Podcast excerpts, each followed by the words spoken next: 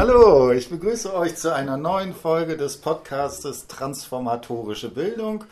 Heute ist die Lea bei mir, die sich nicht vorstellen möchte, aber trotzdem muss.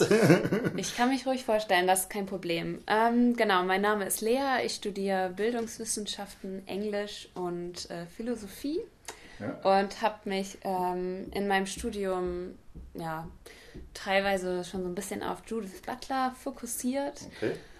Genau.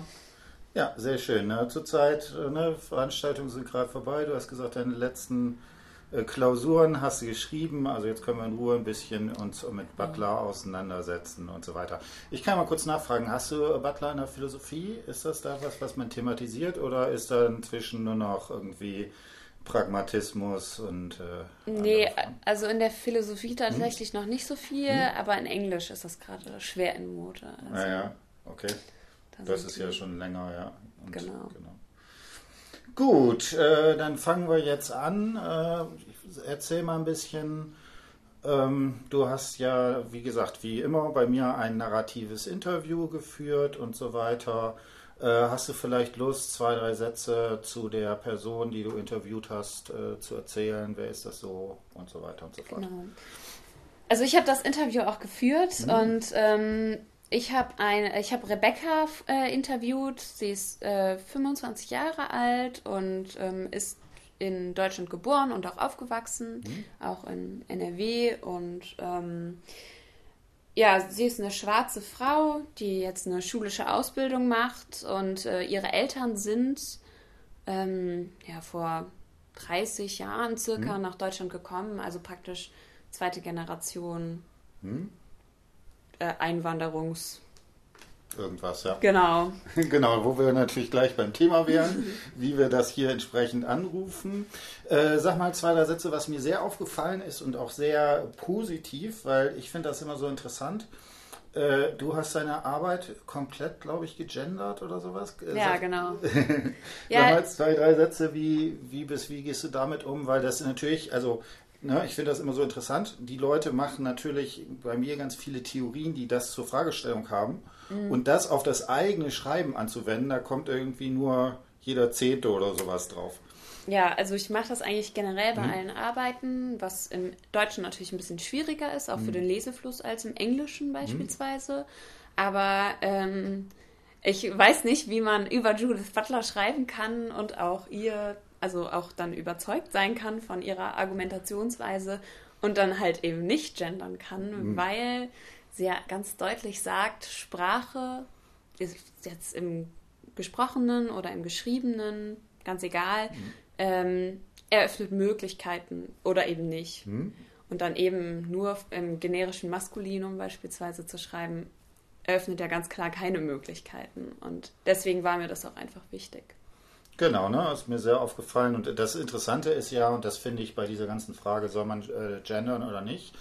Also äh, ich mache das zum Beispiel nicht. Also ich versuche das immer durch Doppelbenennungen zu machen. Und was, man, was ich aber finde, was extrem auffällt, ist, wenn man das tatsächlich im Text hat, wo man das liest, mhm. wo man dann merkt, an wie vielen Stellen das eigentlich sozusagen auftaucht wo man sonst irgendwie da gar nicht sozusagen drauf kommt irgendwie, ne? Ja. ne? Weil da bei ganz vielen grammatikalischen, ne, das ist fast so, dass man dann drei Wörter hintereinander hat, die man alle irgendwie gendern muss oder sowas in die Richtung. Also gut, ne? Das ist also, finde ich, auch eine ganz wichtige Fragestellung und lass uns da vielleicht gleich einsteigen. Ähm, vielleicht, ne, wir haben ja gleich diese Frage, was würdest du sagen, was ist bei, in, bei Sprache da bei Butler wichtig? Das ist jetzt schon so ein bisschen angedeutet, dass wir vielleicht da noch so ein bisschen drauf entsprechend eingehen, ja? Genau, also ich habe das ähm, unterteilt in hm. drei verschiedene Abschnitte und das eben erstmal über die, hm. vielleicht über die Performativität zu sprechen. Hm. Und sprach, äh, zwar sagt Butler eben, dass ähm, allein wenn man halt sagt, dass Sprache verletzen kann, man der Sprache schon eine gewisse Handlungsmacht zuspricht, hm. eben verletzen zu können, beispielsweise. Ähm, und sie unterteilt das nach ähm, J.L. Austins Theorie in zwei unterschiedliche hm. Sprech Sprech Sprechakte, hm. einmal illuktionäre Sprechakte und einmal perluktionäre Sprechakte. Und das, was eben für äh, beispielsweise Hate, hm. Hate, Speech oder Excitable Speech wichtig ist, ähm, sind die, Perl äh, die illuktionären Sprechakte.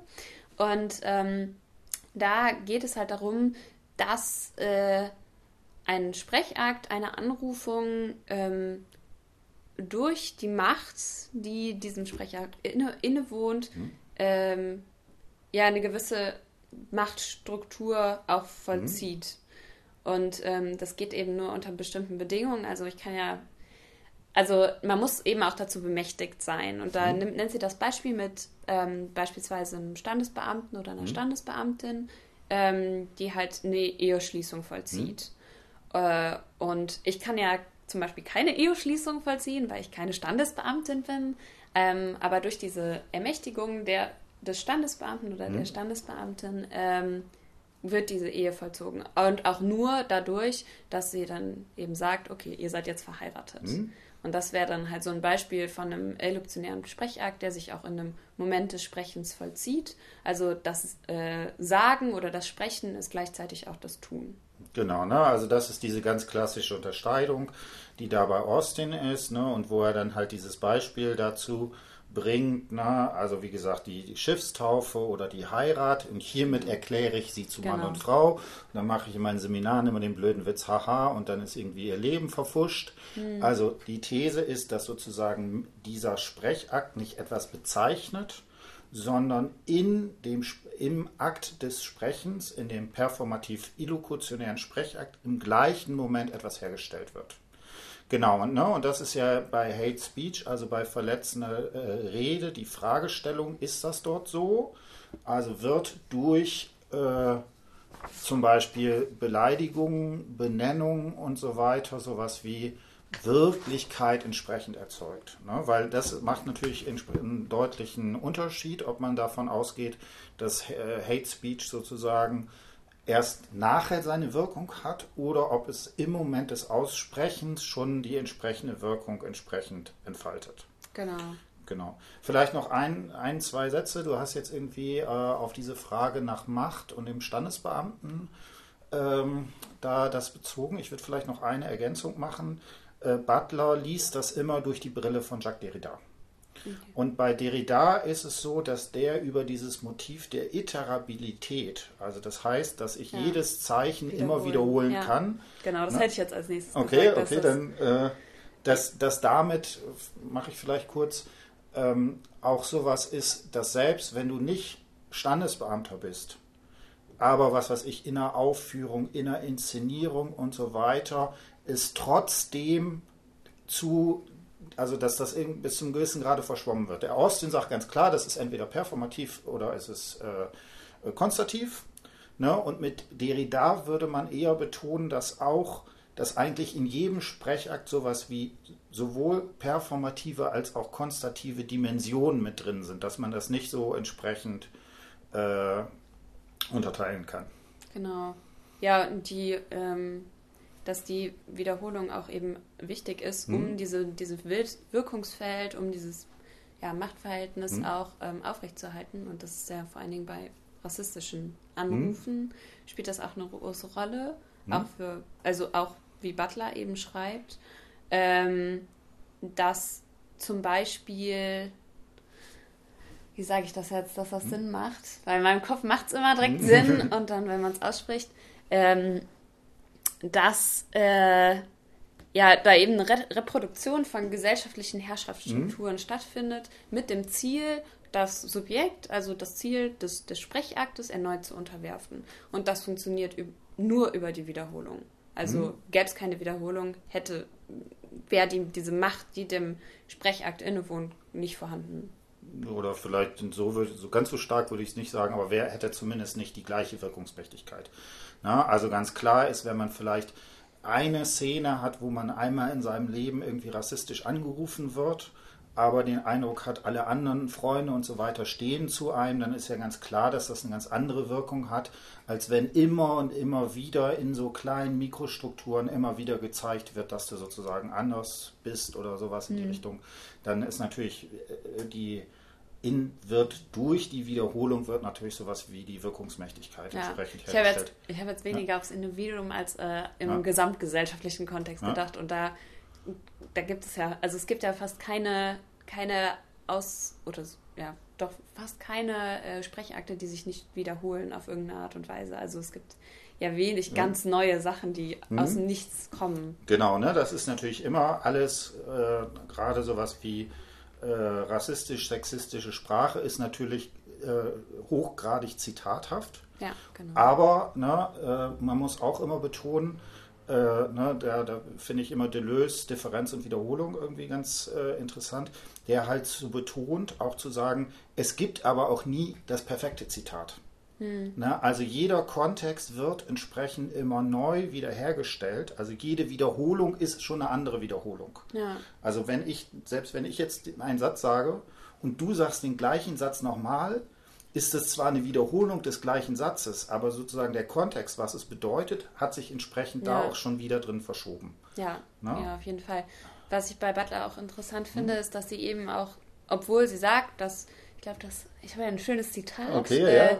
das Subjekt, das Hate Speech, Speech spricht, äh, ist zweifellos für dieses Sprechen verantwortlich, jedoch nur selten sein Urheber. Hm. Also, dass sie eben auch sagt, dass selten keine Zitate irgendwo stattfinden hm. in einem Sprechakt, aber dass der Sprecher oder die Sprecherin trotzdem dafür verantwortlich ist, auch hm. wenn es auch wenn sie oder er eine ganz andere Intention hatte. Hm. Also das spielt auch noch da rein. Genau, ne? Also das, also da ist so diese Diskussion, da wird immer Nietzsche zitiert, dass der Täter hinter der Tat quasi nur erdacht wird, dass wir sozusagen eine nachträgliche Konstruktion haben und ne, das wäre das eine, wo man sagt, man versucht es sozusagen komplett zu dekonstruieren, aber trotzdem ist äh, in dem Subjekt noch eine entsprechende ähm, ähm, ja, eine Zurechenbarkeit oder sowas gibt es halt trotzdem. Also insbesondere, wenn man jetzt sogar auf Rechtssysteme oder sowas äh, eingeht. Ich meine, das ist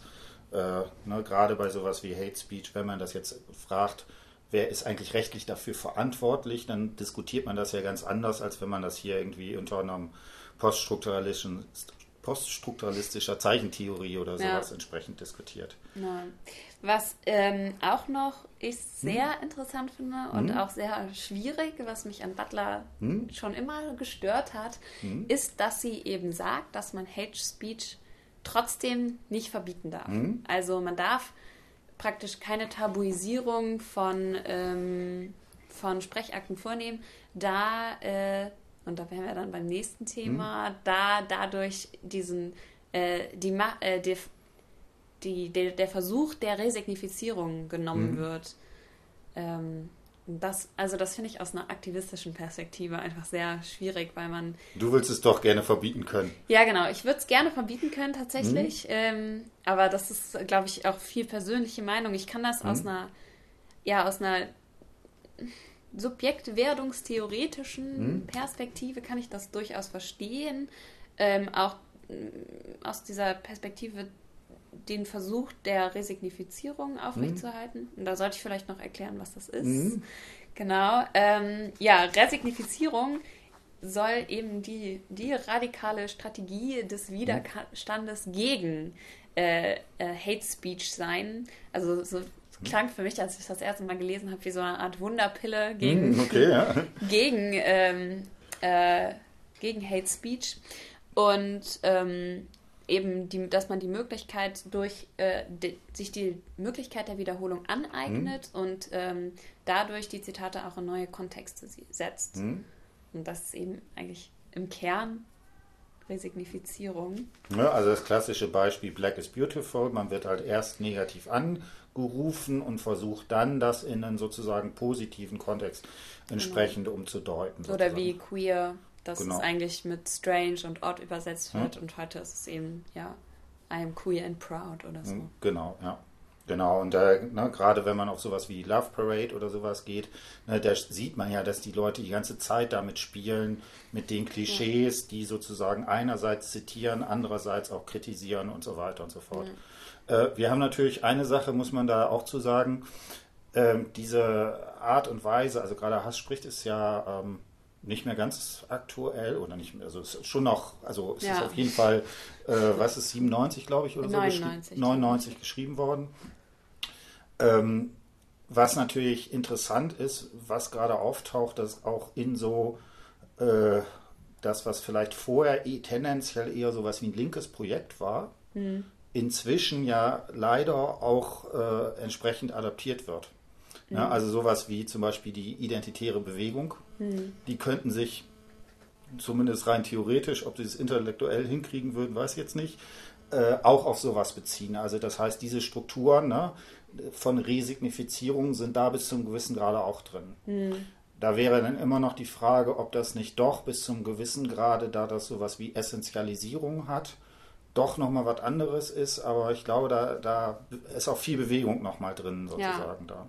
Ja, also ich finde es halt einfach schwierig aus hm. einer ja, moralischen Perspektive, hm. die Verletzung von, also durch Sprechakte hm. in Kauf zu nehmen, damit die Personen das selber resignifizieren. Also das hm. setzt so eine so eine Stärke, auch psychische mhm. Stabilität vor, mhm. äh, voraus, die, glaube ich, nicht unbedingt alle Menschen haben. Und ähm, also ich finde es halt so ein bisschen unrealistisch und moralisch mhm. fragwürdig, aber mhm. gut. Genau, und ich meine, es sind natürlich auch so Kulturunterschiede. Gerade in Deutschland, also in den USA ist ja sowas wie äh, freie Rede noch, noch mal viel stärker sozusagen ja. äh, als, als Grundrecht da, wo wir in Deutschland wahrscheinlich bis zum gewissen Grade auch zu Recht gesagt haben, es gibt halt bestimmte Grenzen, gerade wenn es zum Beispiel sowas wie bei Bedrohung, wo es dann wirklich in dem Bereich auch körperlicher Androhung, körperlicher Verletzung und so mhm. weiter gibt, wo es dann halt doch irgendwie die äh, ja. gesetzlichen Grenzen oder sowas gibt. Ne? Ja, das, also gerade zu Drohungen hm. sagt Butler hm. ja auch, dass ähm, auch nur das Aussprechen einer Drohung, egal ob es jetzt hm. eine Konsequenz nach sich zieht, also im hm. Endeffekt ein perluktionärer Akt hm. nach sich zieht, ähm, dass auch die Drohung an sich äh, nicht an ihrer, äh, hm. an ihrer Wirkung verliert, selbst wenn sie nicht ausgeführt wird. Und das wird dann ja praktisch mit dem deutschen juristischen System auch entsprechen. Hm. Ich kenne mich da jetzt nicht so gut aus mit Gesetzen. Ja, ich auch nicht. Aber also zumindest ist klar, dass es bei uns gewisse Grenzen gibt, wo man einfach sagen kann, ja. da darf man nicht rüber. Und die sind, soweit ich das weiß, in den USA halt sehr viel weiter nochmal gesteckt von dem, was man da darf. Hast du noch Lust, zwei, drei Sätze zur Fragestellung, was eigentlich Macht bei Butler ist und so weiter zu sagen? Mm, jetzt aus einem so mit der Unterwerfung des Subjektes in die Richtung? Oder? Ja, was auch immer, was du gerne möchtest. Ähm, ja, kann ich machen. Ich muss mal ganz kurz äh, gucken. Ähm, ich könnte, wenn, äh, wenn nicht, weil dann würde ich vielleicht zwei, drei Sätze sagen, weil das ja. brauchen wir gleich nochmal, um uns die Szene anzugucken, wo wir jetzt wahrscheinlich länger darüber diskutieren werden. Ähm, was ich noch ganz wichtig finde, ist der Diskursbegriff, der dabei ist. Mhm. Ne? Und da ist ganz wichtig, ne, der kommt von Foucault vor allen Dingen her, dass sie da versucht zu betonen, dass sowas wie Sprecherpositionen nicht symmetrisch sind. Also das heißt, wenn ein, zum Beispiel ein Mann und eine Frau in einer bestimmten Position sind, dann kann man jetzt ja sagen, auf sprachlicher Ebene ist es ja gleich. Ne, die können irgendwie beide sich gegenseitig kritisieren und so weiter. Aber die These, und das will ich sagen, das macht diesen Diskursbegriff auf, aus, dass da bestimmte Asymmetrien drin sind, die bestimmte Sprecherpositionen bevorzugen und andere äh, in anderen das schwieriger machen. Also es gibt als Bild, das war mal im Soziopod, die haben das so gesagt, es gibt in Aachen so ein, äh, ähm, so ein Schwimmbad und da das äh, dreht das Wasser ähm, wird immer so im Kreis Kenn gemacht. Ich Kennst du, genau. Ja, ja. Und das, der witzige Effekt dabei ist, wieso das so einen Spaß macht, ist, wenn man äh, in die Richtung des Wassers schwimmt, ist man sehr, sehr schnell. Insbesondere, wenn man sozusagen da noch, wo es um eine Ecke wird, da wird man ja nochmal beschleunigt. Andersrum, wenn man versucht, in die andere Richtung zu schwimmen, ist alleine auf dem gleichen Punkt zu bleiben sozusagen schon schwierig. Mhm. Und das wäre vielleicht sowas wie eine Metapher dafür, dass es innerhalb, dass unser Sprechen sozusagen von Diskur oder durch Diskurse durchzogen ist, die bestimmte Position es einem erleichtern oder einem erschweren in dem Sinne. Mhm. Ja, das also sieht man ganz häufig bei, also was weiß ich, auch wenn man so Diskussionen im Kontext Feminismus oder sowas hat, wo man dann als Mann einfach so irgendwie so Sprüche hat, ne, was weiß ich, die muss nur mal durchgefickt werden oder sowas mhm. in die Richtung. was dadurch, dass es sozusagen eine gewisse kulturelle Konstruktion gibt, da bestimmte Machtpositionen ermöglichen, die bestimmte andere Gruppen eben nicht haben. Mhm. Ne? Und das ist sozusagen da nochmal ganz wichtig. Ne? Ich darf, man darf das auf gar keinen Fall sozusagen zu, zu stark machen, dass das irgendwie deterministisch ist, aber genau diese ähm, äh, Bereiche sind da auf jeden Fall mit dabei. Genau. Willst du noch was zur Anrufung sagen? Mm, was soll ich denn noch sagen? Also. Was ist das? ach so, was Anrufung ist. Äh, ja, Anrufung kann als Festlegung des Subjektes hm. verstanden hm. werden durch eben diese performative hm. Kraft in hm. beispielsweise rassistischen Äußerungen. Und ähm, genau, in Rass, also wenn wir jetzt auch wieder mhm. auf rassistische Sprechakte uns konzentrieren würden, ist es eben meist eine Unterwerfung des Subjektes, das angesprochen wird, mhm. durch gesellschaftliche Konventionen oder auch gesellschaftliche Herrschaftsstrukturen, mhm. dass man eben ja zum Beispiel sagt, aufgrund deiner Hautfarbe mhm. bist du ein schlechter Mensch oder du mhm. gehörst nicht hierher oder mhm. ja, sowas in die Richtung. Genau. Ich kann, genau, dann kann ich vielleicht noch eine Sache noch mit äh, da reinmachen. Eines der ganz interessanten, aber schwierigen Sachen bei diesen ganzen poststrukturalistischen Autoren ist ja, dass die These dahinter steht, dass man als Subjekt erst durch die Anrufung zum Subjekt wird. Na, und das da unterscheidet sich ganz stark von Austin, der sagt, okay, es gibt quasi das Subjekt, das sagt dann was oder sagt es auch nicht und hat, vielleicht hat performative Wirkung oder nicht. Bei Butler ist es allerdings nochmal verschärft, dadurch, dass sie sagt, sowas wie bestimmte Bereiche werden dadurch erst hergestellt. Äh, um das vielleicht nochmal zu illustrieren, es gibt ein, in, bei Terkasides äh, in Interkultur, da gibt es ein so ein Beispiel, finde ich, was das so sehr deutlich macht, wo dann junger äh, Grundschule, glaube ich, hat irgendwie so einen Fahrradwettbewerb irgendwie so gewonnen, wird dann äh, zum Bürgermeister, ich glaube, der sagt irgendwie im Vorort von Leverkusen irgendwie eingeladen und so weiter, äh, ist türkischer äh, Abstammung. Und der Bürgermeister fragt ihn dann in dem Moment, sag mal, wo kommst du eigentlich her? Mhm. Und der sagt dann den Vorort von Leverkusen. Und, und sagt er, wo kommst du denn wirklich her? Genau, wo ja. kommst du wirklich her? Beziehungsweise die ganze, äh, der ganze Saal ist laut am Lachen. Ja, ne? super witzig. Ne? Genau, und das ist jetzt ne, irgendwie na, natürlich irgendwie die große Frage, lachen die jetzt über das Kind?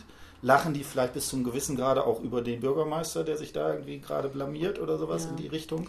Aber die These, und das finde ich sozusagen, ist dahinter, sowas erzeugt Ausländer sein.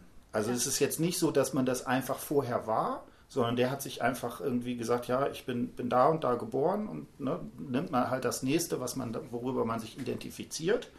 Und über so etwas wie einen solchen Anrufungsprozess wird seine Subjektstruktur irgendwie, also wird sein, Sub, sein Subjekt sein, sein Selbstsein erst erzeugt. Ja. Ne?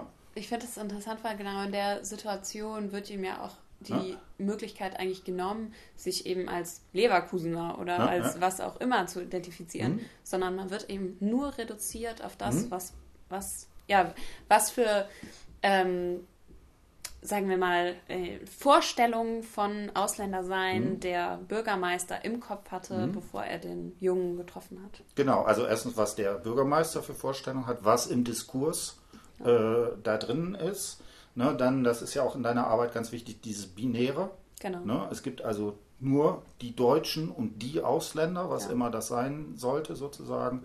Genau. Ne, und das ist ja dieses Interessante und ich benutze das Beispiel mal ganz, äh, bei Butler ist ja die erste Urszene sowas wie, äh, es ist ein Mädchen oder es ist ein Junge. Und da ist es natürlich sehr viel schwieriger, weil wir da natürlich sehr viel mehr daran gewohnt sind zu sagen, das ist man doch. Das sieht man doch. Das würde ich jetzt nicht sagen, aber ja. ja das nee, ist, nee, es ist natürlich, es hat, also es hat natürlich alles einen gesellschaftlichen Kontext, ja, ja. der, mit dem auch ich aufgewachsen bin. Aber ja, wir aus einer, wie gesagt, aus einer aktivistischen Perspektive glaube ich, dass es unsere Aufgabe auch irgendwo ist, uns da tagtäglich zu, gegen zu wehren und auch zu reflektieren. Und das sagt Butler ja auch. Mhm. Genau, aber ich würde auch immer betonen, aber wir kommen trotzdem nur bis zu einem gewissen Grade daraus. Also wenn ich im ja. Seminar sitze äh, oder wenn ich in, in einen Seminarraum gehe und da äh, anfange zu reden, kann ich gar nicht anders, als innerhalb von Bruchteilen von Sekunden die Person in Männlein-Weiblein aufzuteilen. Mhm. Ja? ja? also ich würde ich würd ja auch nicht sagen, dass ich das nicht auch mache. Mhm. Ich, aber dann auch wieder darüber nachzudenken und zu denken, ja, okay, nur weil eine Person auf eine bestimmte Weise aussieht, mhm. ähm, sei es jetzt mhm. auch die Hautfarbe mhm. oder sei es jetzt, ähm, keine Ahnung, lange Haare, mhm. kurze Haare, was auch immer, ähm, da sich dann auch so von aktiv irgendwie von dis zu distanzieren und zu sagen, das ist alles eigentlich, also es ist eigentlich Quatsch. Warum, hm. warum teile ich die Menschen denn danach ein? Also vielleicht gibt mir das Sicherheit, hm. aber bin ich denn wirklich so unsicher? Hm. Und da sich gegen zu wehren auch irgendwie, ich glaube, das ist ganz wichtig. Hm. Also ich gebe dir auf jeden Fall recht, ne? Ja. Und trotzdem, und das ist ja genau das, was sie sagt, trotzdem können wir das nicht nicht tun. Ja. Ne? Ja, also wir klar. sind in solchen Machtverhältnissen entsprechend äh, ähm, eingebunden und was weiß ich, spätestens wenn ich eine Person äh, im Seminar dran nehme, dann muss ich ja häufig äh, mir überlegen, in, mit welchem Geschlecht rufe ich sie mhm. an. Ne? Und wenn ich das sozusagen mit dem Falschen, in Anführungsstrichen, machen würde, wären die Personen auch beleidigt. Ne? Mhm. Genau, also das wären so ein, so ein paar Sachen, die wir hier äh, äh haben. Gut, also genau, jetzt würde ich dann äh, dich bitten, du hast also drei Themenblöcke, drei Kapitel, wo du sozusagen verschiedene äh, Sachen da drin hast. Und äh, da würde ich einfach sagen, die gehen wir jetzt alle drei durch, um das entsprechend so ein bisschen nochmal äh, diskutieren zu können. Genau. Genau, jetzt darfst du. Okay, ähm, ja, ich würde direkt mit dieser Dichtonomie zwischen Ghanaisch hm. und Deutsch anfangen. Hm. Und als, also relativ am Anfang auch hm. des Interviews, ähm, ist mir direkt eine Szene aufgefallen, mhm. wo es um ähm, darum geht, dass Rebecca lernt, bis sie drei ist, glaube ich, nur Ganache mhm. und auch gar kein Deutsch und spricht das auch eben die Erstsprache da mit ihren Eltern dann zu Hause. Mhm. Ähm, und kommt dann in den Kindergarten und mhm. lernt dort erst Deutsch, sitzt mhm. dann mit einem anderen Mädchen oder mit einem anderen Kind ähm, an einem Tisch und guckt sich ein Buch mhm. mit Tieren an. Genau, ja. Und das ähm, äh, Rebecca sagt halt, okay, das Tier heißt so und so auf Ganache und das heißt so und so. Mhm. Und neben ihr sitzt eben ein offensichtlich deutsches Mädchen und sagt, nein, das ist falsch, mhm. richtig heißt es so und so. Mhm. Und sagt dann halt Elefant, Giraffe, was auch immer. Ähm, genau, und jetzt ist natürlich die Frage, inwieweit eine rassistische Anrufung in dieser Situation zum Vorschein tritt. Mhm.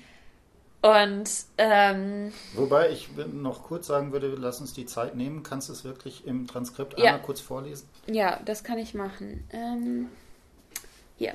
Aber ich habe das irgendwie noch so im Kopf. Da gab es so ein Buch mit so Tieren, also Bildern von Tieren. Und ich habe immer mit so einem Kind gespielt und habe immer alle Tiere auf Ganache gesagt. Und dann haben wir uns gestritten, weil die da, da, da ja dann immer so gesagt hat, nein, das heißt so und so, nein, das heißt so und so.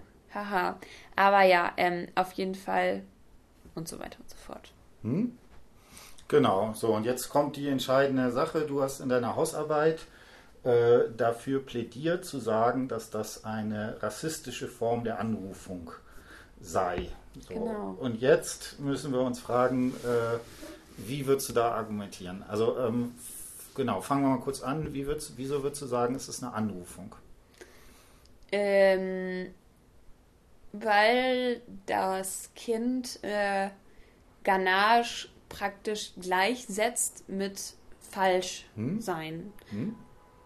Und Deutsch dann eben mit richtig sein. Also, hm. dass da eben genau wie bei dem Bürgermeister hm? so ein Konzept von, äh, von falsch, anders hm? ähm, im Kopf entsteht und dann man eben auf die andere Person zugeht und diese, wenn man diese andere Person als falsch bezeichnet, ist das also natürlich eine Unterwerfung hm. vom anderen Subjekt. Hm. Sprechen allerdings über Kinder. Hm. Das ist natürlich dann so ein bisschen schwierig. Hm. Aber da Butler ja auch gesagt hat, dass es eben nicht um die Intention oder auch nicht darum geht, dass, ähm, mh, dass das, also dass das Kind der Urheber vom, äh, von diesem Sprechakt ist, eben Deutsch als richtig und Ghanasch als falsch zu bezeichnen, würde ich ja trotzdem sagen, es ist eine rassistische Anrufung. Dadurch, dass halt das so separiert wird. Also, nee, du bist Ganache, du bist falsch, das, was du sagst, ist falsch und ich habe recht, weil ich eben das auf Deutsch so sage. Ich kann ja mal so ein paar Sachen, die mir darauf äh, eingefallen sind, erstmal sagen. Also was ich total, wieso Anrufung, was ich total spannend finde, das ist ja in dem Kontext, wo sie versucht zu erklären, wie das eigentlich mit der Sprache ist. Und da sagt sie sowas wie, wie der Sprachle erlernen, das weiß sie gar nicht mehr. Ne, das, das ist ja ganz häufig, habe ich in ganz vielen narrativen Interviews, man wirft einfach die Kinder in, in den Kindergarten und irgendwann können die halt Deutsch Ja. so. Ne? Als ein unbewusster Aneignungsprozess, der da häufig äh, dabei passiert ist. Ähm, und das Spannende ist, also in diesem Kontext, das ist ja die, ne, was eigentlich im Ganzen völlig unbestimmt ist, wird dieses als Szene bezei- äh, beschrieben, indem sie sich quasi sozusagen das erste Mal als Subjekt setzt. Ja. Ne? Und von daher würde ich sagen, und interessanterweise über eine Erzählung, also sie sagt, ich selber kann mich daran nicht erinnern, Genau. sondern meine Mutter hat mir diese Szene sozusagen erzählt.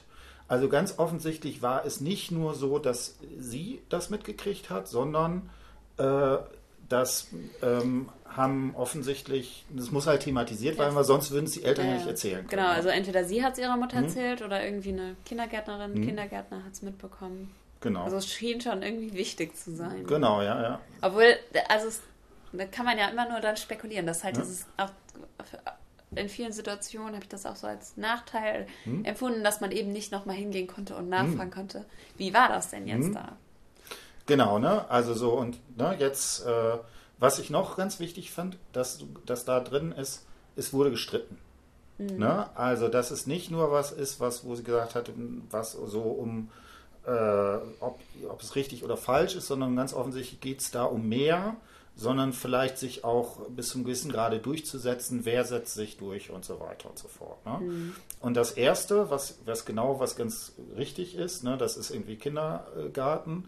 Also wenn das jetzt in einer äh, Schule oder sowas wäre, dann würde man sehr schnell dir sozusagen direkt zustimmen können und würde sagen können, okay, da wird einfach sowas wie äh, eine gewisse Form mh, von richtig oder falsch sein sozusagen, äh, das ist irgendwie vorausgesetzt. Ich würde vermuten, da das hier im Kindergarten und vielleicht sogar relativ zu Anfang noch ist, ähm, ist es so, dass zumindest also das Kind selber noch gar kein mentales Konzept davon hat, dass andere Kinder andere Sprachen äh, können. Das ist, ta- äh, taucht tatsächlich relativ spät auf. Ne? Also ne, die fleiß, fleißigen äh, Sendungs mit der Maus, da gibt es dann immer, ne, dann kommt das und das war die, die gleiche Sache jetzt auf Dänisch oder was auch immer oder auf Ghanasch. Ähm, tatsächlich ist es aber, dass Kinder in vielen Fällen da gar kein Konzept haben für haben, dass andere Kinder andere Sprachen sprechen könnten oder sowas. Na, und da wäre sozusagen das erste Argument, was du ja auch gesagt hast, es geht eben nicht um die Intentionalität dieser entsprechenden äh, Sachen. Na? So, und jetzt wird's, wenn wir an dem Punkt sind, wird es natürlich extrem schwierig, weil wir jetzt nicht mehr sozusagen direkt auf dieser Ebene uns unterhalten müssen, sondern wir müssen irgendwie gucken, ob wir, wie wir argumentieren würden, dass es trotzdem Rassismus ist. Ähm, hättest du da einen Vorschlag, wie sozusagen, wie man da äh, vorgehen würde oder so?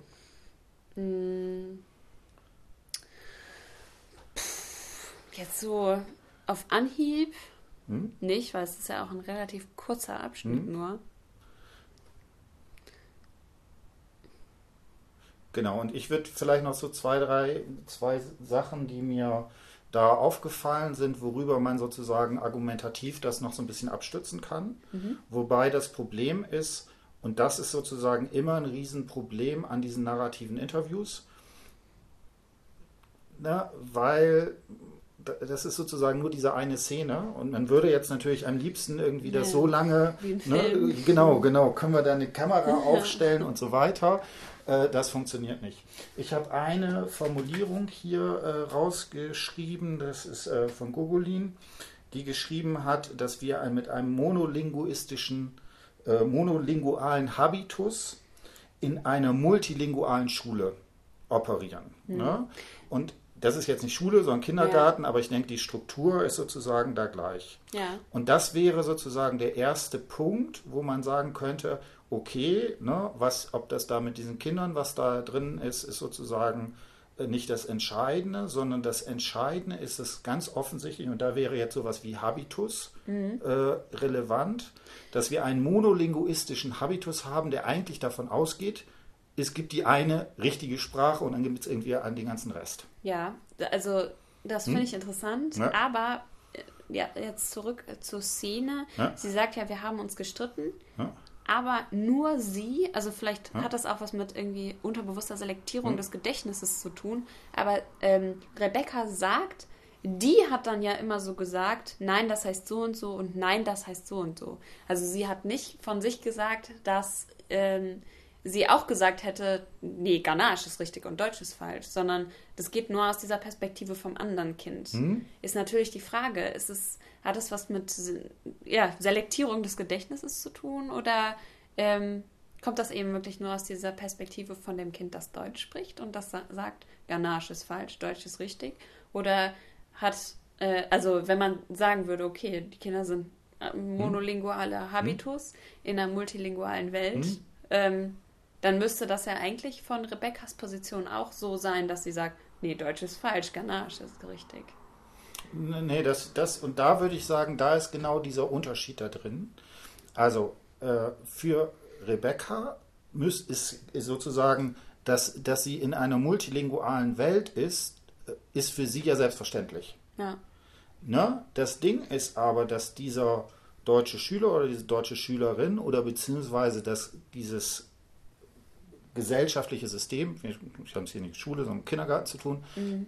einen gewissen Habitus unterstellt, mhm. der sozusagen, der darf, an den sie sozusagen, an den dieses deutsche Kind appellieren kann und sagen kann, das ist sozusagen falsch. Mhm. Das wäre so eine Möglichkeit, wie man da mit argumentieren könnte. Und das wäre, ne, und deswegen habe ich eben auch nochmal versucht, diesen Diskursbegriff einzuführen. Ja. Genau das wäre, könnte man auch über den Foucault'schen Diskursbegriff sagen und zu sagen, okay, in dieser Szene sind die beiden eben nicht gleich, sondern wir haben einen Diskurs, die, der so etwas wie eine monolinguale Vorstellung, also dass es die richtigen Sprachen gibt, der das entsprechend sozusagen, der diese Sprecherposition begünstigt. Mhm. Und was da natürlich auch interessant ist, ähm, wenn, dass es da auch so eine merkwürdige Unterscheidung gibt äh, zwischen den Sprachen.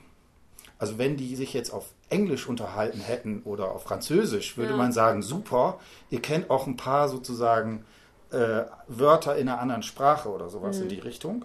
Aber da, und deswegen würde ich auch sagen, ist sozusagen diese Frage nach äh, Rassismus, dann ist daran diskutierbar, dass man sagt, okay, es gibt aber auch in dieser sozusagen sprachlichen nochmal äh, bestimmte bessere Sprachen ja. und schlechtere Sprachen ja, ja. oder sowas in die Richtung. Ja, das, äh, ich habe da auch ein, mal ein Zitat zu gelesen, dass ein, eine Autorin hat geschrieben, dass sie ist auch hm. äh, bilingual aufgewachsen, hm. Deutsch-Polnisch, und hat aber immer das Gefühl gehabt, dass äh, Bilingualität hm.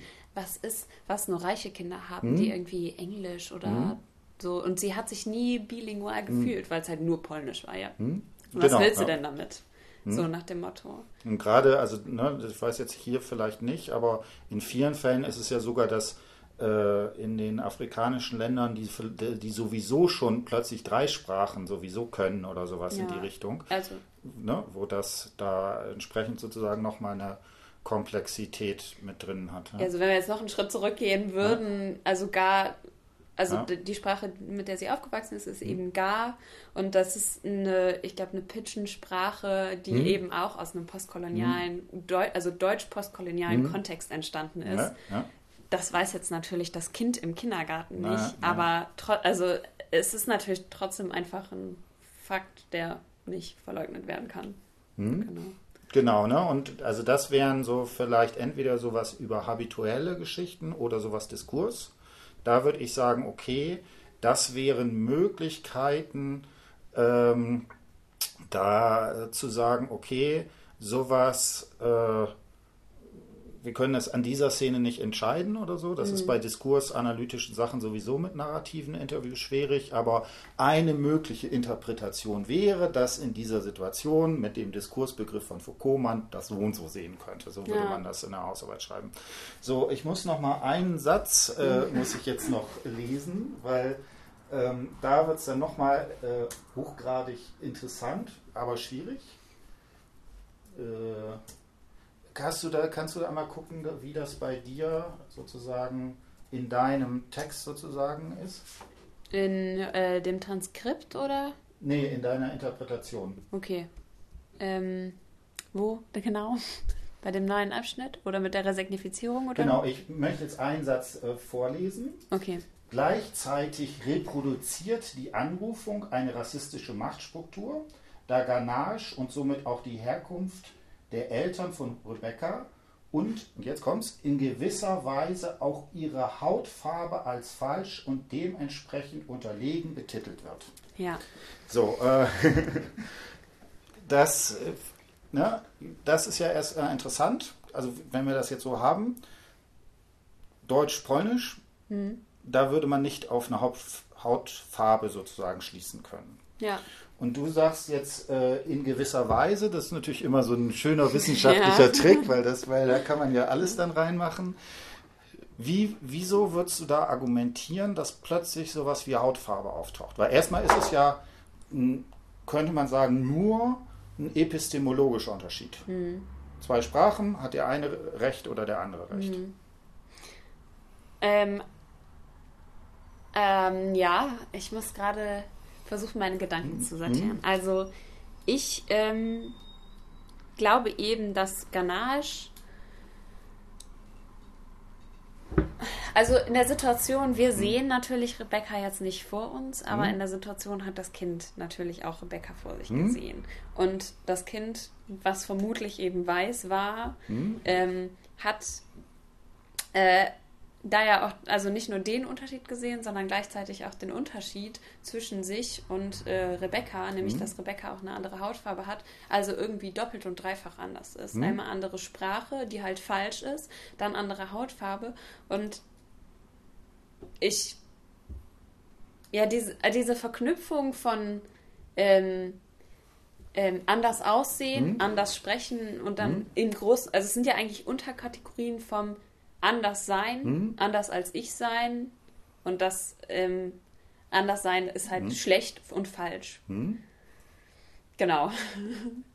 Genau. Jetzt muss man das nur noch ein bisschen theoretischer hm? irgendwie. Also genau, und ne, das ist tatsächlich, äh, habe ich da auch, äh, würde ich da auf eine Arbeit von Karin Scherschel äh, mich beziehen, die versucht hat, sowas wie Bourdieu, Habitus, mit äh, auch rassismuskritischen Fragen auseinanderzusetzen. Und da könnte man, und das ist ähnlich wie Diskurs oder Habitus, was wir jetzt haben, äh, das Problem ist, das können wir an dieser Stelle nicht zeigen, mhm. aber wir können sagen, dass das häufig passiert. Und da ist eine der Thesen, das ist die Frage, was ist Rassismus, gerade im Kontext von Bourdieu, fragt sie sich das ja. und sagt da, dass Rassismus etwas ist, das eine soziale Kategorie naturalisiert wird. Und das wäre, das wäre genau sozusagen so ein Moment, wo man sagen könnte, vielleicht spielt das damit rein, mhm. dass das zunächst etwas ist, was, äh, wo es verschiedene, ja, erstmal, ja, kulturelle Zugehörigkeiten gibt und so weiter, äh, ne, die auch hybrid sind in vielen Fällen und so, dass aber die rassistische Struktur dann auftritt, wenn diese Formen als etwas quasi am Körper naturalisiert werden. Ja, ich glaube, das habe ich schon mal gelesen, das ja? Zitat tatsächlich. Genau. Und da wäre die Fragestellung, ob das nicht auch der performativen Macht dieses äh, kind, deutschen Kindes, das das sagt, und dem wir überhaupt nichts irgendwie hier vorwerfen wollen oder was auch immer, äh, dass da sozusagen ist die, also der dann noch mal ein bisschen mehr an performativer Kraft dadurch bekommt. Ja. ja das wäre sozusagen eine Möglichkeit, da äh, drauf einzugehen. Genau, ich glaube, das wollte ich damit sagen. das wolltest du alles sagen, genau. Genau. Da fehlt mir dann doch noch so ein bisschen der theoretische Background. Also, da gibt es wirklich viel zu lesen anscheinend. Ja, ja, es gibt, gibt viel zu lesen und, äh, und ich finde, das ist auch immer argumentativ tatsächlich sehr, sehr schwierig. Ja. Ne? Weil, ach so, genau. Und, und noch eine Sache ist, was macht es eigentlich, wenn du sagst, das ist rassistisch für dich? Hast du da eine, also eine, eine Idee? Also man könnte jetzt auch, genau, man könnte jetzt auch sagen, das ist vielleicht äh, diskriminierend oder das ist vielleicht, eine, wird eine Differenz hergestellt Ja. oder sowas. Äh, was ist für dich sozusagen da der Punkt, wenn wir jetzt sagen, wir reden darüber oder wir bezeichnen diese Szene als rassistisch? Mm, Also für mich ist es eine Aufforderung der Reflexion von Hm. dieser Szene. Also natürlich kann man dem Kind das jetzt schwer Hm. an das Kind rantragen und sagen, reflektier jetzt mal hier, was du da gemacht hast. Darum geht es auch gar nicht. Genau, aber für mich ist es zum Beispiel bei den meisten Menschen zu, äh, zumindest, die jetzt keine offenen, also es gibt Hm. natürlich offene Rassisten und Rassistinnen, die möchte ich aus der Diskussion mal ausladen. Hm, genau.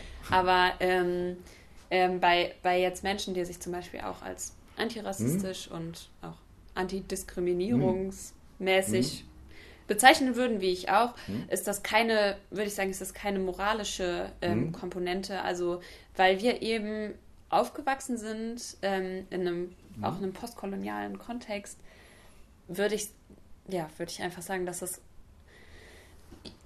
und das sagt Butler tatsächlich auch, dass wir ein Erbe der Hm. Sprache haben. Hm. Und mit diesem Erbe der Sprache verantwortungsvoll umzugehen. Hm?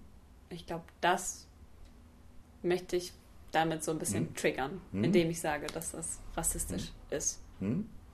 Genau, also ich bin da tatsächlich noch sehr gespalten, gerade bei diesem Beispiel, äh, nämlich aus zwei Gründen, weil das erste finde ich, und deswegen bin ich so bei dieser Diskussion darum, ist was Rassismus oder nicht, ich bin da sehr vorsichtig und ich würde tendenziell immer sowas wie, das hat die Möglichkeit, diskriminierend zu wirken oder sowas sagen, weil es eben auch wichtig ist, dass man Interpretationsspielräume sozusagen lässt.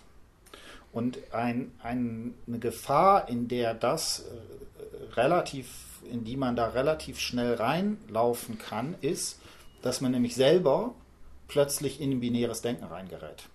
Etwas, was du sozusagen kritisierst, in dem Moment, wo ich den Ja. anderen äh, sowas wie Rassismus äh, vorwerfe, rufe ich ihn ja in eine gewisse in einer gewissen Position an und nehme ihm damit ja auch ganz stark sozusagen die Möglichkeit, sich zu wehren.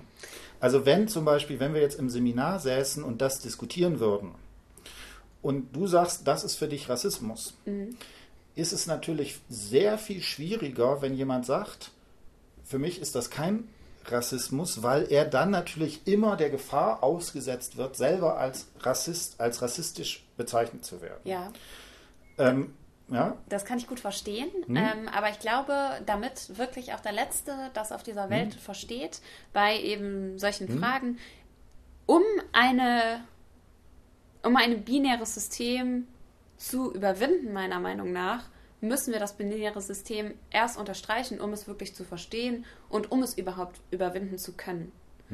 Und ähm, deswegen. das sagt, sagt Butler.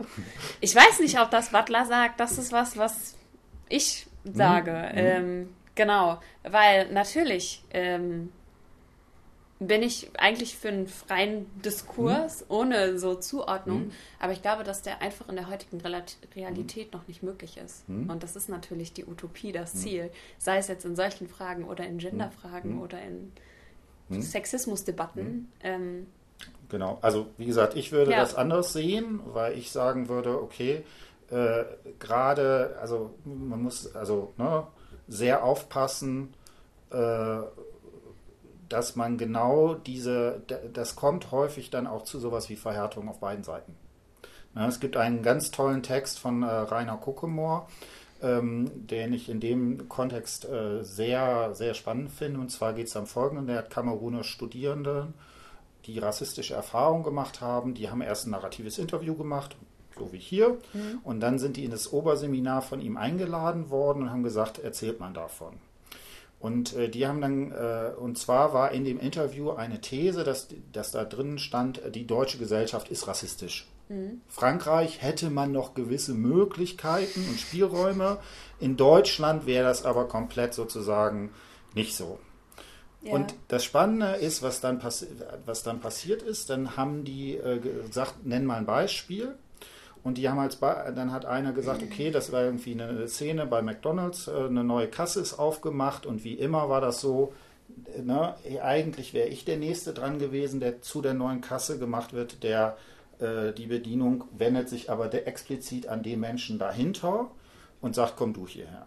Mhm. So, und dann haben, ne, und deswegen finde ich das auch ganz wichtig, ähm, haben, hat ein Student da gesagt, ähm, ich kann das doch gar nicht wissen, ob das jetzt rassistisch ist. Diese, diese Sache passiert mir permanent.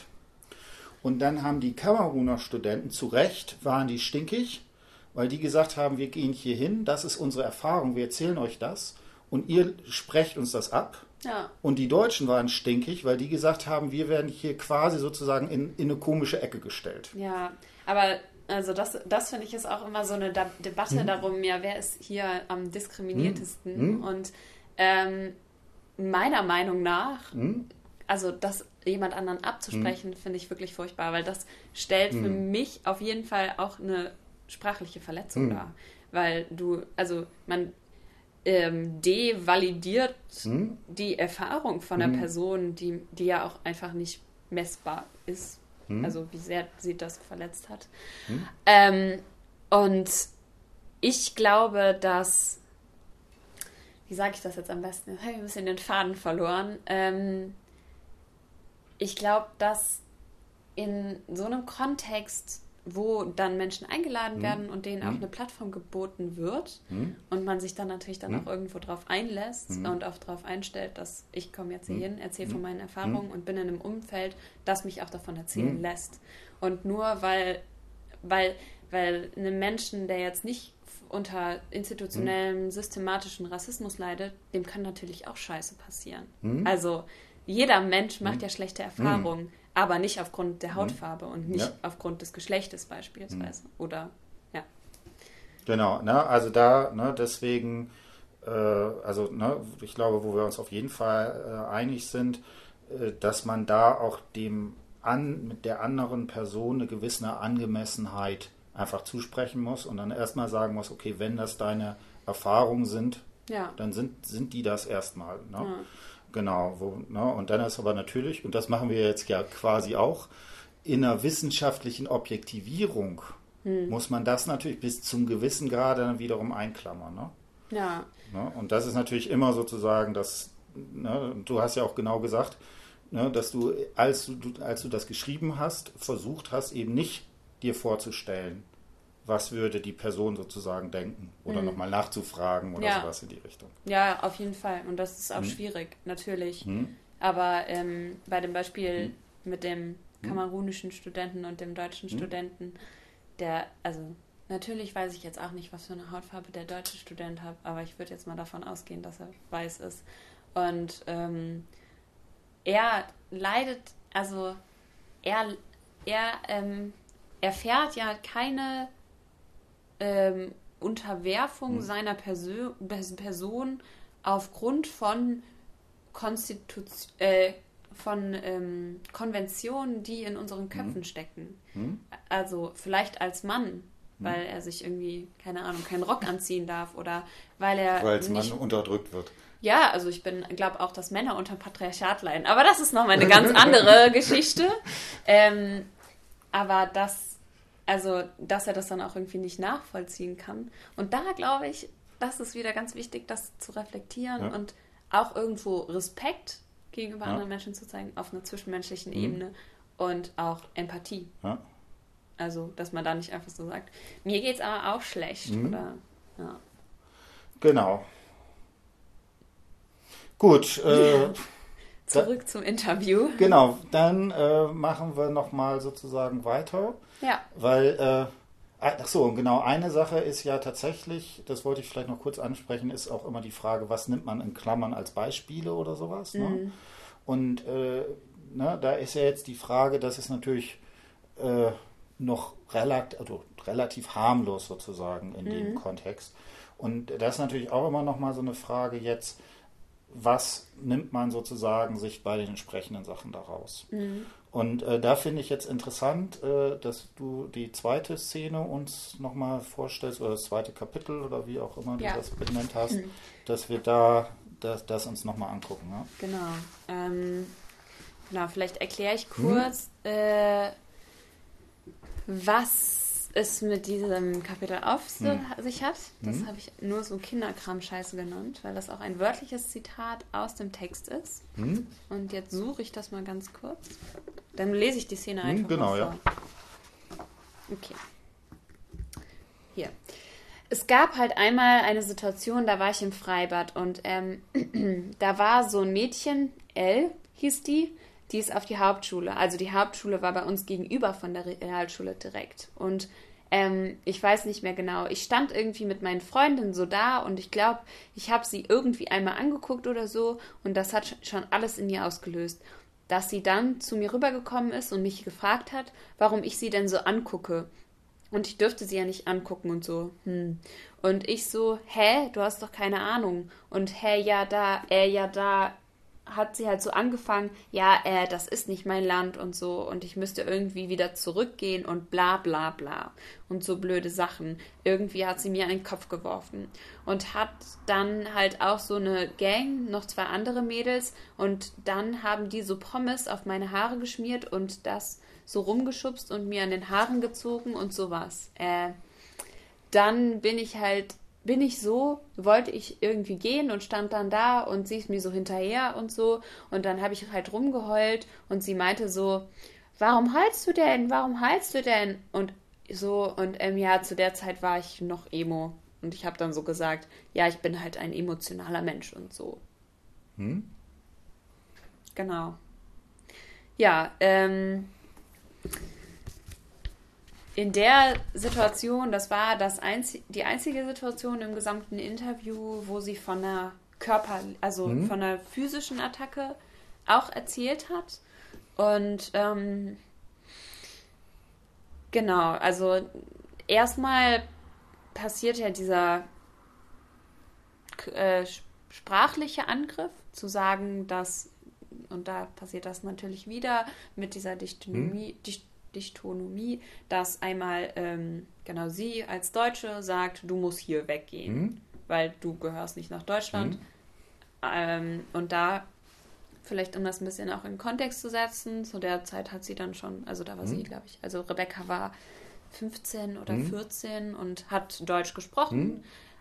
Und da war das Offensichtlichste dann natürlich die Hautfarbe, die nicht weiß war. Also ähm, genau.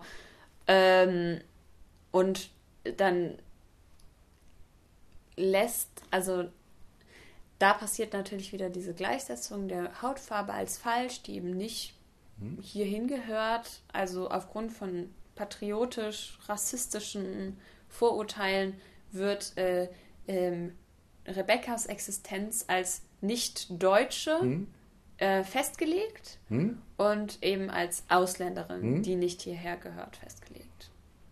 Genau. Und ähm, wichtig bei dieser Szene ist auch, das funktioniert nur einmal natürlich, weil die andere Person ähm, aus einer ähm, ähm, Macht, Machtposition spricht, dass mhm. sie weiß ist und Rebecca mhm. eben nicht weiß ist. Und ähm, äh, aus zum anderen aber auch, dass da sich eben so ein Schauplatz mhm. der Macht bietet, wie Judith Butler mhm. sagen würde, nämlich dass die Gang dabei mhm. ist hm. von dieser L und ähm, dass die dann eben auch, also sie sagt, du gehörst hier nicht hin und hm. die kommen an und schmieren ihr hm. äh, Pommes in die Haare. Ähm, genau.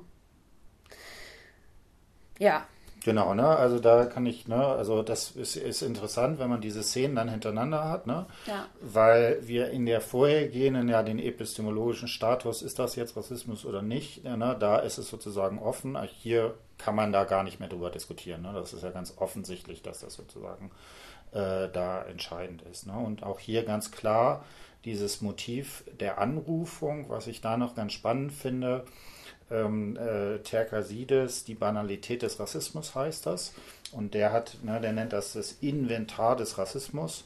Und eine die, dieser Varianten nennt er immer sowas wie eine Verweisung. Also jemand auf einen anderen Ort ja. zu verweisen. Und das ist ja hier ganz, ganz sozusagen klar dabei, ähm, dass man diese, dieses, ja, diese, diese Form der bestimmten Anrufung da hat. Ja, und auch, dass ähm, Rebecca aus diesem Kontext, also an einer Stelle erklärt, ich glaube, ich weiß nicht, auf wen Butler sich hm. da bezieht, aber sie sagt eben auch, dass ähm, das angerufene Subjekt praktisch den Kontext verliert und hm. ähm, auf, eine, auf einen sprachlichen Anruf eine körperliche Reaktion zeigt. Und hm. das also das ist natürlich auch ein körperlicher hm. Angriff hier in dieser Situation, hm. aber dass sie halt auch anfängt zu weinen. Hm. Obwohl, obwohl ihr eigentlich erstmal nur was gesagt worden ist und auch, ähm, dass sie mit einer sehr interessanten sagt, Metapher hm? äh, arbeitet, nämlich, dass ihr was an den Kopf geworfen wurde. Hm? Also für sprachliche, äh, für Sprechakte praktisch körperliche Metaphern zu benutzen. Hm? Genau. Genau, ne? also das, da sind diese verschiedenen Sachen und genau das ist natürlich eine der der ganz entscheidenden Sachen, wieso auch sowas, also die, die Frage, die sich ja Butler immer stellt, ist, wieso funktionieren rassistische Anrufungen? Weil man ja eigentlich sagen müsste, wenn man, wenn das so ist, äh, wenn man so angerufen wird, dann könnte man das ja eigentlich ignorieren oder resignifizieren oder sowas in die Richtung. Mhm. Und aber genau das ist das Problem. Deswegen gibt es diese Unterwerfung unter die Macht weil wir einerseits sozusagen als Sprechwesen fundamental eben auf diesen anderen angewiesen sind. Ne? Und das ist hier natürlich dann in dieser doppelten Problematik, wenn das dann gleichzeitig noch körperlich ist, ja. dann ist auch dann ist auch mit Resignifizierung eigentlich sozusagen Schluss. Ne? Also ja. dann, dann ist, ne, dann ist deine Wunderpille äh, ist natürlich in solch einer Situation äh, ist dann einfach nicht möglich. Und das führt dann natürlich dazu, dass tatsächlich dem Subjekt sowas wie sein Sein entsprechend abgesprochen mhm. wird. Ja. Und ich würde fast sagen, auch dieses, tatsächlich kann man das jetzt unterschiedlich diskutieren, aber vielleicht ist auch dieses Absprechen dieses seines Menschseins, seiner Verortung in der Welt, das zeigt sich bei ganz, ne, hier, das kann man auch theoretisch irgendwie bei einer ganzen Reihe von Leuten sagen, das ist quasi nochmal das Brutalere. Hm. Ja. ja, dass auch einem so jegliche äh, oder ihr in der Situation hm. jegliche Möglichkeit der Selbstbestimmung und der hm. Selbstdefinierung genommen wird, eben hm. zu sagen, nee, ich bin Deutsche. Hm. Und ähm, aber interessant ist eben, dass natürlich in der Situation war hm. keine Resignifizierung möglich. Genau. Ja. Aber wenn sie darüber spricht, dass sie halt ähm, das Ganze in einen neuen Kontext hm? setzt und eben so ähm, ihre Stimme verstellt hm? und das damit so ein bisschen hm? eher ironisch wiedergibt und das auch, auch irgendwie performativ aufarbeitet hm? ähm, und eben auch ja, sowas sagt wie bla bla bla und so blöde Sachen und sich hm? halt darüber lustig macht, dass das hm? passiert ist, obwohl es in deren Situation sie hm? natürlich angefangen hat zu weinen und hm? körperlich bedroht worden ist. Ne? Und das ist immer, da ist ganz entscheidend dieses Motiv der Nachträglichkeit. Ja. Ne? In dieser Situation kann man da nichts machen, aber nachträglich in der Art und Weise, wie es zur Darstellung gebracht wird, wie es erzählt wird, mit welchen Erzählstrategien da äh, das entsprechend drin sind, da kann man sich dann nochmal sozusagen als Subjekt konstituieren. Genau. Ne? Und das ist ja diese fundamentale Paradoxie bei Butler, dass gerade, dass ja einerseits das Unterwerfen unter die Macht einem eine gewisse negativen, äh, eine negative Benennung gibt, aber man damit als Subjekt die Möglichkeit der Resignifizierung quasi auch wiederum geschenkt bekommt. Ne? Das mhm. ist ja sozusagen immer dieses doppelte Paradox, womit man da erstmal so ein bisschen zu kämpfen hat. Ja. Genau. Äh, kannst du nochmal sagen, versuch nochmal genau zu sagen, wo da für dich die Resignifizierung drin wären? Ähm, also einmal in, also das habe ich, hab ich jetzt so ein bisschen hm? mitgesprochen, hm. dass sie ihre Stimme hm. verstellt, hm. weil sie es eben eher aufführt. Genau, das sich, wird, wird dann ein bisschen so theat theatralisch. Genau, ne? genau ja. äh, anstatt sich halt, ähm, also ich glaube, es ist halt auch ein, eine Distanzierung von der Situation hm. und sich auch irgendwo in Sicherheit zu hm. bringen, sowas wieder aufleben zu lassen. Aber ähm, das halt zu wiederholen, aber in den anderen Kontext zu setzen, mhm. allein durch die Verstellung der Stimme, mhm. was ja eigentlich, also ganz nur was ganz Kleines ist, mhm. aber trotzdem ähm, wichtig ist in der Situation und dass sie eben auch sagt, äh, dass sie hier äh, das umbenennt und neu bewertet durch bla, sie hätte, also diese L hätte gesagt, bla bla bla und so blöde Sachen. Hm? Und dass sie halt diese Anrufung und diese ganze Situation als blöd mhm. bezeichnet, mhm. ist natürlich jetzt erstmal ein bisschen banal irgendwo, aber ähm, sie lässt praktisch sich nicht von der Bewertung in der Situation einnehmen, sondern bewertet das aus ihrem eigenen Standpunkt raus, dass es eben mhm. blöd ist, dass mhm. das passiert ist. Mhm.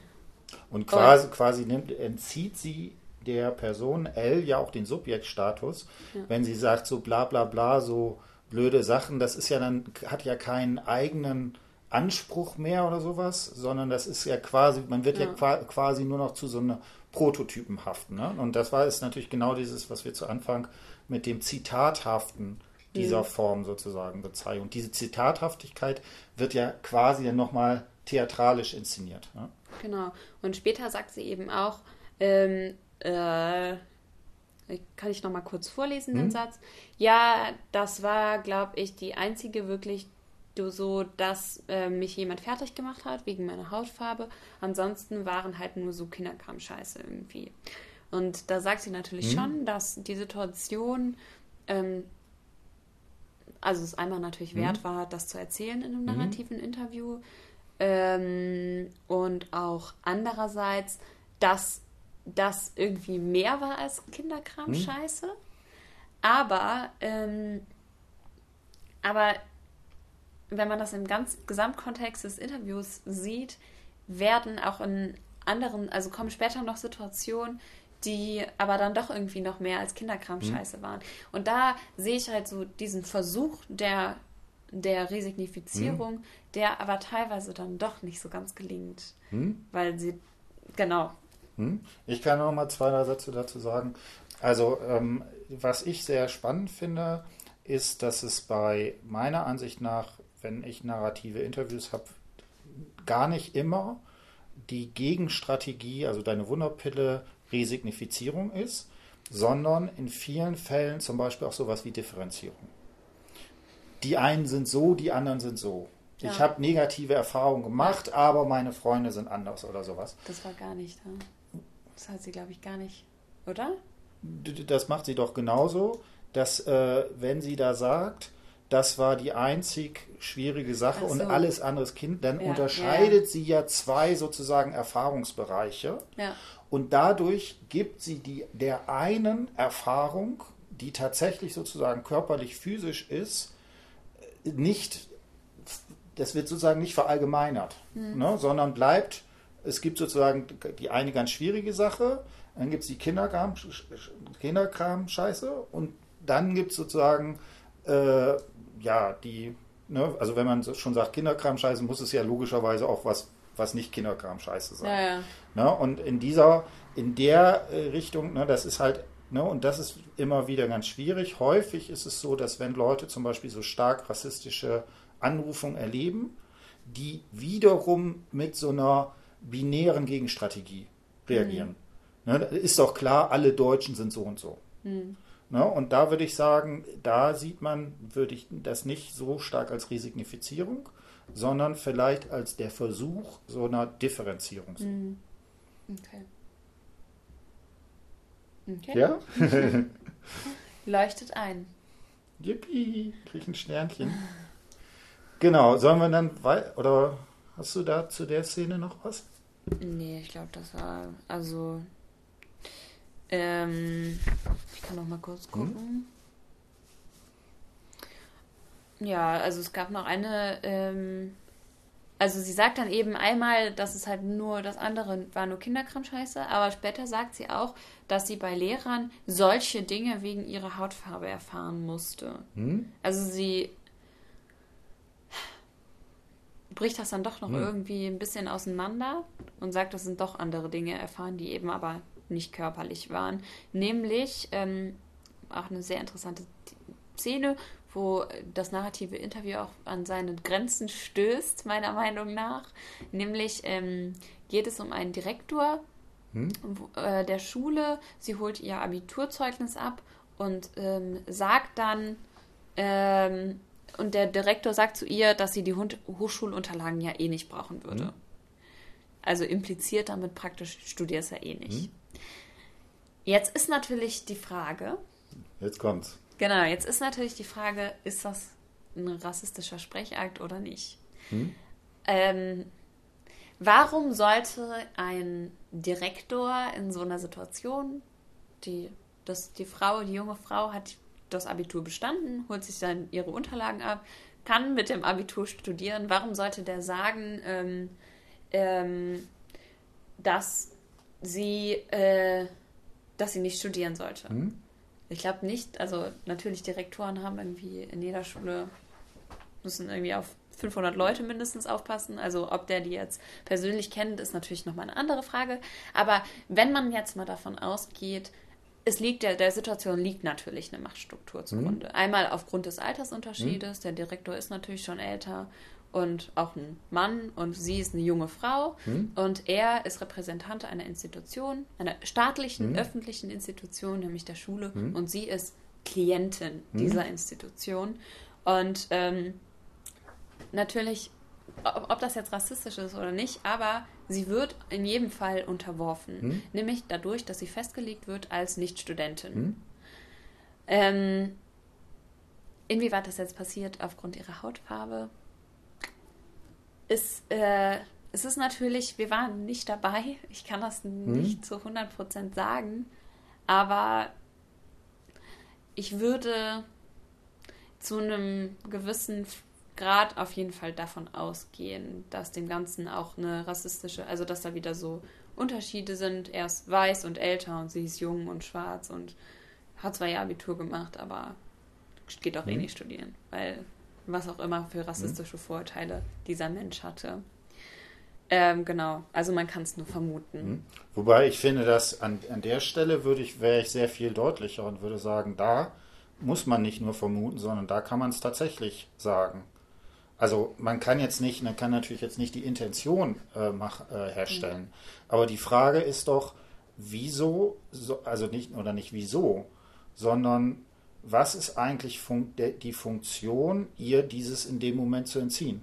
Ja, Und ja, das kann man jetzt, ne, die, also ob das jetzt nun an Hautfarbe man festmachen muss oder so, da, da würde ich sagen, da ist ja auch, sind ja auch die Rassist, die Frage nach Rassismus irgendwie breiter. Hm. Aber dass da auf jeden Fall ein diskriminierendes Element drin ja, ja ist, das ist würde ich sagen, auf jeden genau. Fall, genau. Und ich würde aber sagen, okay, äh, gerade an der Stelle, selbst wenn das sozusagen wir nicht direkt auf die Hautfarbe beziehen würden, Hm. also hat das, ist das meinetwegen, äh, würde ich da schon auch sagen, dass das dann noch Rassismus ist. Mhm. Ne? Weil die, äh, weil dieser Entzug natürlich äh, da drin ist. Ja.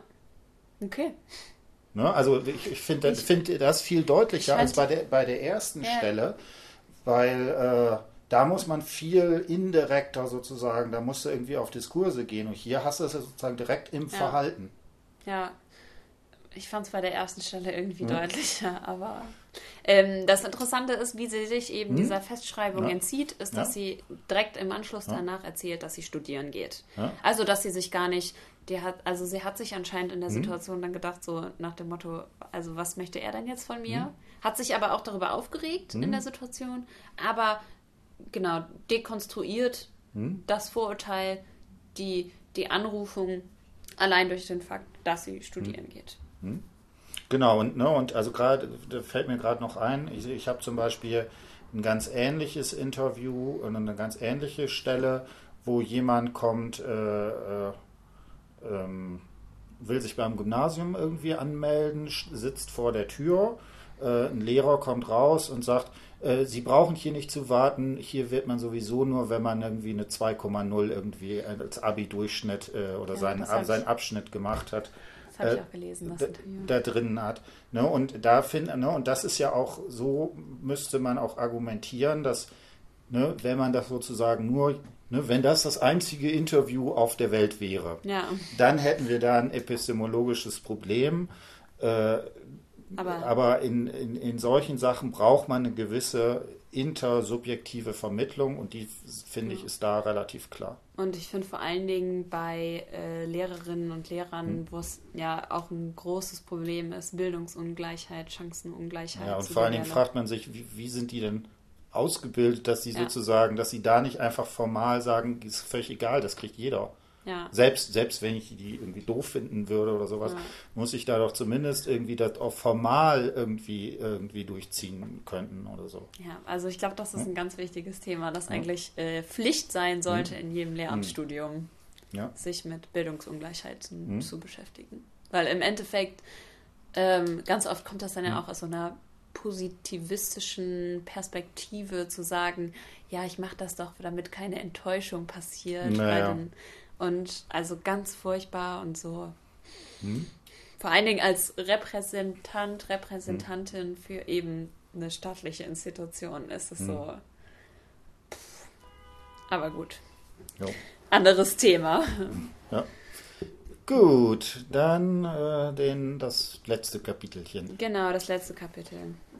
Ähm, genau, da geht es um eine Situation, ähm, die ganz am Ende auch beschrieben wird von ihr, wo, ähm, wo ich äh, nach den Eltern gefragt habe. Mhm. Also wie sie sich mit den Eltern, weil sie mhm. erzählt relativ lange über ihre Freunde. Mhm. Und dann dachte ich, frage ich mal, wie sie sich mit den Eltern verstanden hat. Und sie erzählt ähm, dann direkt am Anfang, ja, keine Ahnung. Es gab Fragen, ob ich Sonnenband kriegen kann. Also die haben versucht, irgendwie so sich für mich zu interessieren oder für meine Herkunft und sowas und bla bla bla. Also diese klassischen mhm. Fragen, die man immer bekommt. Aber hm, das war für mich alles normal und okay. Und, und, und aber das war auch bei allen anderen Freundinnen und Eltern. Mhm. Ja, genau. Äh, und in der Situation ist natürlich auch die Frage, war das die einzige Reaktion mhm. oder äh, gab es auch andere mhm. Reaktionen? Ähm, und wenn es die einzige Reaktion war, äh, oder, oder war es nur die einzige Re Reaktion, die es eben wert war, hier zu erzählen? Mhm. War es immer die gleiche Reaktion? Mhm. Und sie sagt natürlich, dass es häufig auf jeden Fall so war mhm. oder sogar bei allen anderen Freundinnen. Und ähm, da ist natürlich auch als allererstes die Hautfarbe wieder eine Frage. Also, ob sie Sonnenbrand kriegen kann. Ja, das finde ich zwischenmenschlich schon so daneben. Also, ja. Aber gut, ähm, genau. Ähm, jetzt muss ich mal ganz kurz gucken. Ähm, genau, und später sagt sie dann eben noch, dass äh, die Großeltern ähm, ihre Präsenz ein bisschen komisch gefunden hätten am Anfang und ein unsicheres Gefühl gehabt hätten ihr gegenüber und dann halt so was gesagt hätten, auch wie, äh, bist du hier geboren? Ähm, und dann sagt sie, dass sie dieses unsichere Gefühl von denen immer sofort weggemacht hätte. Aber eigentlich, egal wohin sie geht, ist es immer dieses, man sieht mich so und hat halt natürlich diese Vorurteile. Und sobald man irgendwie mit mir spricht und in Kontakt kommt, sind die halt weg, ne? Und das ist halt immer schon so gewesen mhm. irgendwie. Und an dieser Stelle ähm, äh, ist mir nochmal hm? ein Zitat von Judith Butler äh, eingefallen, dass man ähm, an, an manchen Ausdrücken festhält, die uns wehtun, weil sie uns wenigstens irgendeine Form der gesellschaftlichen und diskursiven Existenz bieten. Hm? Und da sich natürlich, also dieser, also da in der Situation würde ich sagen, passiert keine Resignifizierung. Ähm, Sag nochmal, was ist, an welchem, an welcher an, Formulierung hält sie fest? Ähm, es wurde gerade eben sehr viel gehupt, deswegen ah, okay. war ich so ein ganz bisschen abgelenkt. Äh, eigentlich, wohin ich gehe, ist es immer dieses, man sieht mich so und hat halt natürlich diese Vorurteile und sobald man mich mit, irgendwie mit mir spricht und in Kontakt kommt, sind die halt weg, ne? Und das ist halt immer schon so gewesen irgendwie. Man könnte natürlich sagen im zweiten Teil, dass da eine gewisse Resignifizierung besteht. Aber sie legitimiert natürlich mit diesem, hat halt natürlich diese Vorurteile, vor allen Dingen mit diesen kleinen mhm. Wörtchen natürlich. Also als ob sie das verstehen könnte irgendwie. Mhm. Ähm, ja, das ist genau das Problem von wiederholter Anrufung. Wenn man das immer ja. wieder, wird das halt naturalisiert. Das genau. ist dann halt in genau. vermeintlich natürlich so, ne? Genau. Und noch, noch schlimmer ist ja, oder trauriger der letzte Satz, und das wird immer so sein, ne? Genau, das ist schon immer so gewesen. Das ist schon immer so gewesen, ja. Ja, und ähm, also sie, sie lehnt sich natürlich auch dagegen hm. auf und sagt, dass das immer weggeht, hm. wenn sie dann mit denen spricht. Aber immer dieses Gefühl zu haben, und das war auch was, wo, was für mich ganz ausschlaggebend war für das erste, für die erste Situation, dass sie halt von klein auf mhm. damit aufgewachsen ist.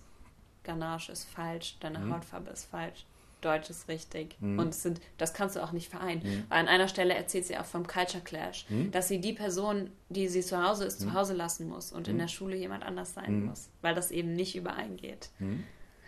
Ja, genau. Gut. Äh, dann, also wie gesagt, wir haben jetzt nochmal gesagt, wieso das sozusagen statisch ist. Und äh, hättest du hin, hättest du irgendwas, wo du sagen würdest, da könnte man doch sowas wie eine Resignifizierung drin sehen in dem letzten Teil? Ja, sie, also was sie halt ganz oft benutzt hm? in so Situationen hm? und auch wirklich nur in so Situationen ist dieses bla bla bla. Ja. Also, dass sie halt so sagt, mir doch egal ja, ja. nach dem Motto. Ähm, und ähm, dass sie das halt auch so ein bisschen ironisch hm? Darstellt, indem sie auch ihre Stimme mhm. verstellt. Mhm. Das war das Falsche. Ähm, genau, indem sie ihre Stimme verstellt. Ähm, aber vor allen Dingen bei diesem letzten Teil, ist, also wurde es dann auch ganz ernst. Mhm. Und da war dann auch nichts lustig. Und sie lacht auch ganz viel, während mhm. sie das erzählt. Also zum Beispiel auch mit der, ähm, mit der Stelle im Schwimmbad. Mhm. Da hat sie auch viel gelacht mhm. und sich darüber lustig gemacht. Aber äh, in der Stelle wurde gar nicht gelacht, wurde halt mhm. gesagt, bla bla bla. Und dass sie auch so komische Fragen gestellt mhm. hätten. Also das Ganze so ein bisschen mhm. abzuwerten. Mhm. Vermutlich auch als Schutz Schutzmechanismus. Genau. Gut. Ne, und also da ist natürlich äh, einerseits, wie gesagt, ist ist da dann wäre zu fragen, ob da man nicht genau sieht, wie sozusagen über Wiederholung sowas wie die Wirkungsmächtigkeit von solchen Sachen drin ist. Und was natürlich immer wichtig ist, äh, es besteht immer dieses Motiv der Nachträglichkeit. Ja. Ne? Also das heißt, in einer neuen Erzählung, vielleicht in neuen Erfahrungen, auch vielleicht im Studium oder sowas, wo man sowas ja. reflektiert, kognitiv erfährt, in Begriffe bringt oder sowas, mhm. äh, da könnte noch sowas wie Bildung als ein Transformationsprozess stattfinden. Also sie hat tatsächlich auch, nachdem das Interview vorbei ja. war, zu mir gesagt, äh, vielleicht nochmal abschließend, dass sie das, ja, dass sie das sehr schön fand, über das mhm. alles so zu reden und einfach mal sich fast anderthalb Stunden hinzusetzen mhm. und einfach nur darüber zu reden, was ihr alles in ihrem mhm. Leben bis jetzt passiert ist.